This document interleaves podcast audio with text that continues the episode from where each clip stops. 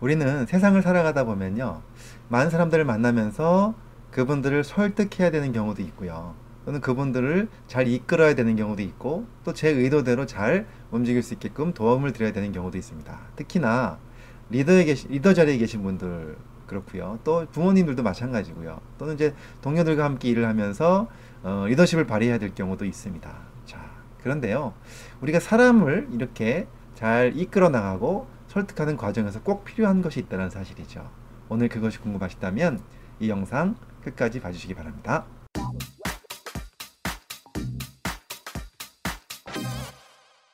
안녕하세요. 가정의학과 전문의 만성피로 스트레스 전문가 교육하는 의사 이동환입니다. 어, 제가 오늘 말씀드릴 내용은요. 사실은 사람과의 관계 속에서 그 사람을 설득하고 그 다음에 그 사람을 잘 이끌어가는 과정에서 무엇이 가장 중요한가를 말씀드리려고 합니다.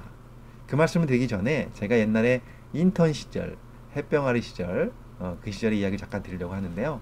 제가 이제 인턴 때, 저는 이제 신촌 세브란스 병원에서 인턴 생활을 했는데, 신촌 세브란스 병원에는 워낙 큰 병원이다 보니까 인턴 선생님들이 의사이긴 하지만 환자를 직접 진료하기보다는 보조적인 업무를 많이 합니다.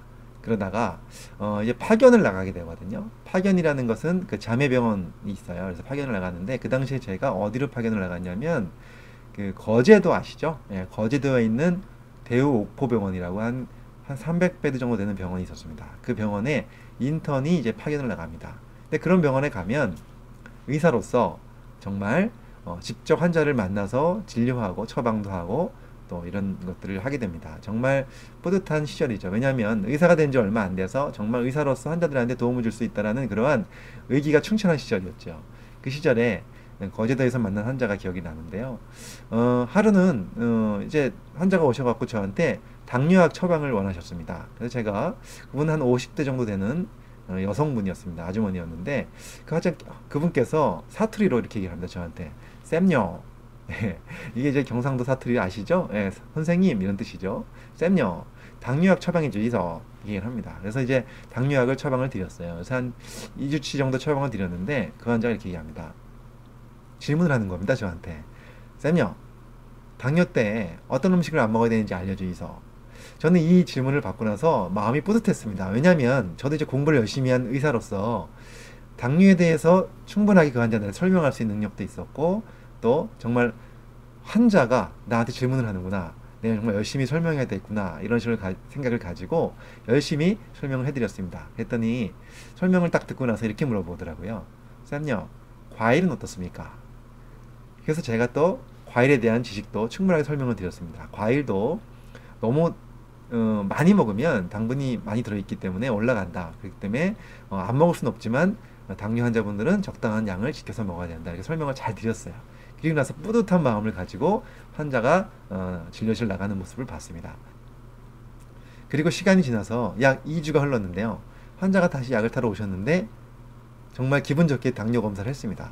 저는 당이 잘 조절되고 있을 줄 알았죠. 그런데 이게 웬걸, 예, 당 수치가 조절이 안 되고 있는 겁니다. 저는 깜짝 놀라서 환자한테 여쭤봤습니다. 약 잘 드셨나요? 또는 뭐 음식을 또 막 아무거나 막 드신 거 아닙니까? 그랬더니 아니라는 겁니다. 제가 시키는 대로 약도 잘 드시고 또 음식도 잘 가, 구분하셨답니다. 그런데 왜 당이 올라갔나 궁금해하고 있는데 씩 웃으면서 환자가 이렇게, 이렇게 얘기를 합니다. 사실은 예, 음식은 잘 가렸지만 과일은 많이 먹었습니다. 그러는 거예요. 갑자기 그 순간에 예, 제가 깜짝 놀랐어요. 아니 이 환자가 분명히 제가 이렇게 설명을 잘 드렸고 분명하게 잘 이해하고 가셨는데 왜 과일을 많이 먹었을까? 약간의 그 배신감도 느끼면서 어, 여쭤봤습니다. 아니 과일 먹으면 안 된다고 제가 말씀드렸잖아요. 왜 많이 드셨어요? 그랬더니 환자분이 씩 웃으면서 이렇게 얘기합니다. 아니라 예, 과일은 당 안 올립니다. 어, 저는 그 얘기를 듣고 너무 황당했어요. 아니 이분이 전문가인 나보다 더 자신있게 얘기를 하는 겁니다. 저는 그 순간에 갑자기 속으로 뜨끔했습니다. 어, 혹시 요즘에 새로 나온 학설이 있는가? 그래서 제가 조심스럽게 물어봤습니다. 그 얘기를 어디서 들으셨습니까? 그랬더니만 자신있게 하는 얘기가 저희 옆집 사는 아줌마가 그렇게 얘기했습니다. 이렇게 얘기하는 겁니다. 정말 저는 그때 너무 어이가 없었습니다. 물론 그 옆집 사는 아줌마는 전문가도 아니었을 뿐더러 그냥 옆집에 사는 친한 아줌마인 거죠. 근데 그 아줌마가 그냥 이렇게 얘기했죠. 괜찮다. 과일은 당 안 올린다더라. 먹어라. 그래서 그냥 그 말을 믿고 드신 겁니다. 저는 그때 이 경험을 하면서 정말 어, 사람의 이 결단력이라든가 사람의 행동은 어, 어떻게 이루어지는 것인가에 대한 생각을 하게 되었습니다. 자, 한번 여쭤보겠습니다. 그 환자는 왜 제 말을 안 듣고 그 옆집 아줌마 말을 들을 수밖에 없었을까요? 여기에는 굉장히 많은 답변이 나올 거라고 생각이 드는데요. 사실은 저하고의 관계보다 옆집 아줌마의 관계가 훨씬 더 편안하고 훨씬 더 믿음이 있는 관계였기 때문이라고 저는 생각을 합니다. 그래서 인간은요, 정말 신기하게도 아무리 지식을 가지고 어, 설득을 하려고 해도 지식보다 더 크게 설득되는 요인이 있다는 건데 그 요인이 바로 뭐냐? 서로 간의 관계. 바로 믿음 관계라든가 또는 서로 간의 우호적인 관계가 더 중요하다는 사실을 알게 됐습니다. 음, 저는 그때 그리고 나서 고민을 했습니다. 앞으로 내가 의사생활을 하면서 수많은 환자들을 설득해야 될 텐데 그 과정에서 정말 수많은 환자들이 옆집에 사는 아줌마들과 경쟁을 해야 되는구나라는 생각을 하면서 좀 쓸쓸한 적이 있었는데요. 그러면서 제가 의과대학 1학년 들어가자마자 배우는 단어가 생각이 났습니다. 그 단어는 바로 라포라는 단어입니다.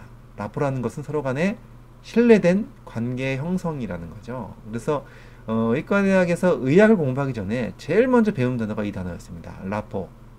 우리가 지식을 가지고 환자를 진료하는 것보다 가장 중요한 것이 바로 뭐냐? 환자의 관계에서 이 라포를 형성하는 것이야말로 모든 치료의 가장 큰 중심이 된다라고 우리는 분명히 배웠던 거죠.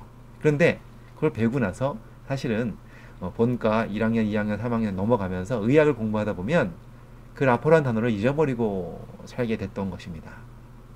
나중에 제가 의사가 돼서 지금도 느끼는 거지만 환자분들이 잘 어, 의사의 말에 이끌어져 오면서 잘 치료가 되는 과정에서 정말 중요한 거는 어, 의사 선생님의 지식도 중요하지만 이 서로 간의 신뢰 관계인 라포가 가장 중요하다는 사실입니다.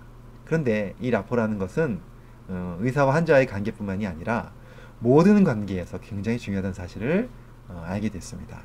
그렇죠. 리더와 어, 팔로와의 관계, 부모와 자식의 관계, 친구와의 관계, 동료의 관계에서도 라퍼가 형성되지 않으면 절대로 그들을 이끌어갈 수 없고 또 그들을 함께 설득해낼 수 없다는 것입니다. 자, 이 라퍼 형성이 우리 인생에 있어서 정말 어, 중요한 하나의 과제가 된다고 볼 수도 있습니다. 관계에 있어서의 라퍼 형성, 사람과의 관계에서 라퍼 형성되어만 어, 분명하게 우리는 함께 어, 하나의 일을 이끌어 나갈 수 있다는 것이죠. 자, 여기 계신 많은 리더분들, 조직원들과 라퍼 형성을 잘 하고 계신지 한번 여쭙고 싶고요. 또 부모님들도 마찬가지고 또 동료들도 마찬가지입니다. 관계 속에서 라퍼 형성은 정말 중요하다는 말씀을 드리면서 오늘은 여기까지 말씀을 드릴 거고요. 어, 앞으로도 계속 이 라퍼의 관계에 있어서 정말 중요한 요소들이 무엇인지 그것들을 위해서 우리가 어떤 것들을 구체적으로 어, 관리해야 될 것인지에 대해서 꾸준히 이야기 드리도록 하겠습니다. 감사합니다.